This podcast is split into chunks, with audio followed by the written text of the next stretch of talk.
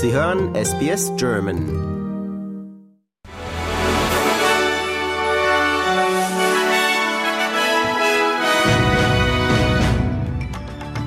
Sie hören den SBS German Newsflash an diesem Dienstag, den 3. Oktober. Mein Name ist Benjamin Kantak.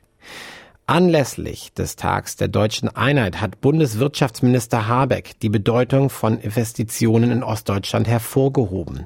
In einem Interview mit der Funke Zeitung, mit dem Funke Zeitung teilte er mit, dass derzeit mehr als 20 Großprojekte mit einem Gesamtvolumen von über 50 Milliarden Euro in der Region geplant seien. Als Beispiele nannte Habeck die Chipfabriken in Sachsen und Sachsen-Anhalt sowie die Batterieunternehmen in Brandenburg. Er betonte, dass die wirtschaftliche Unterstützung Ostdeutschlands Deutschlands oberste Priorität genieße.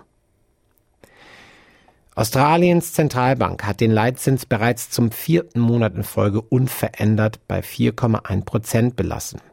Die heutige Vorstandssitzung ist die erste unter der neuen Gouverneurin Michelle Bullock. Die Entscheidung, die Zinssätze unverändert zu lassen, entspricht den Markterwartungen, obwohl die Inflation im August auf 5,2 Prozent gestiegen war.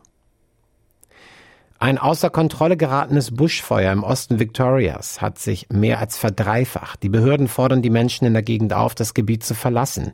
Der schnell voranschreitende Brand in Briargolong in der Region Gippsland bedeckte am Montag noch 5000 Hektar. Starke Winde haben die Flammen angefacht, sodass sich der Brand jetzt auf etwa 17.000 Hektar erstreckt. Victoria erwartet in dieser Woche schwere Regenfälle und starke Winde, da eine Kaltwetterfront durch den Bundesstaat ziehen soll. Die Experten des Bureau of Meteorology warnen vor der Gefahr von Überschwemmungen, insbesondere ab morgen. Premierminister Anthony Albanese sagt, dass ein Nein bei der Volksabstimmung über eine indigene Stimme fürs Parlament bedeute, dass Australien nicht vorankommen kann. Albanese ist derzeit in Tasmanien, wo er weiterhin für eine Ja-Stimme wirbt. Senatorin Jacinta Nampinjimpa sagt dagegen, dass eine mögliche Unterstützung der Stimme im Parlament zu einer gespaltenen Nation führen werde. Die Senatorin hat heute in Perth neben Oppositionsführer Peter Dutton gesprochen. Australiens Verteidigungsminister Richard Marles erklärte, dass die drei Millionen Dollar teure Flugrechnung seines Büros regulär sei. Dokumente, die vom grünen Senator David Shoebridge erhalten wurden, enthüllten die hohen Kosten, die seit April des letzten Jahres von seinem Büro für Sonderflüge von Marles und anderen einschließlich mehrerer Abgeordnete angefallen seien. Der Premierminister von New South Wales, Chris Minns, schließt die Einführung kostenloser Pillentests bei Musikfestivals nicht aus. Seine Äußerungen folgen auf den Tod zweier Männer, nachdem sie ein Musikfestival auf dem Sydney Showground am Samstag verlassen hatten.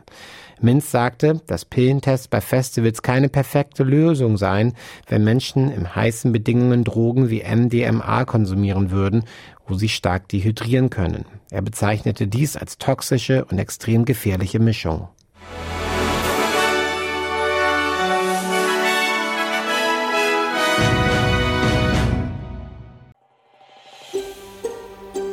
Lust auf weitere Interviews und Geschichten? Uns gibt's auf allen großen Podcast-Plattformen wie Apple, Google und Spotify.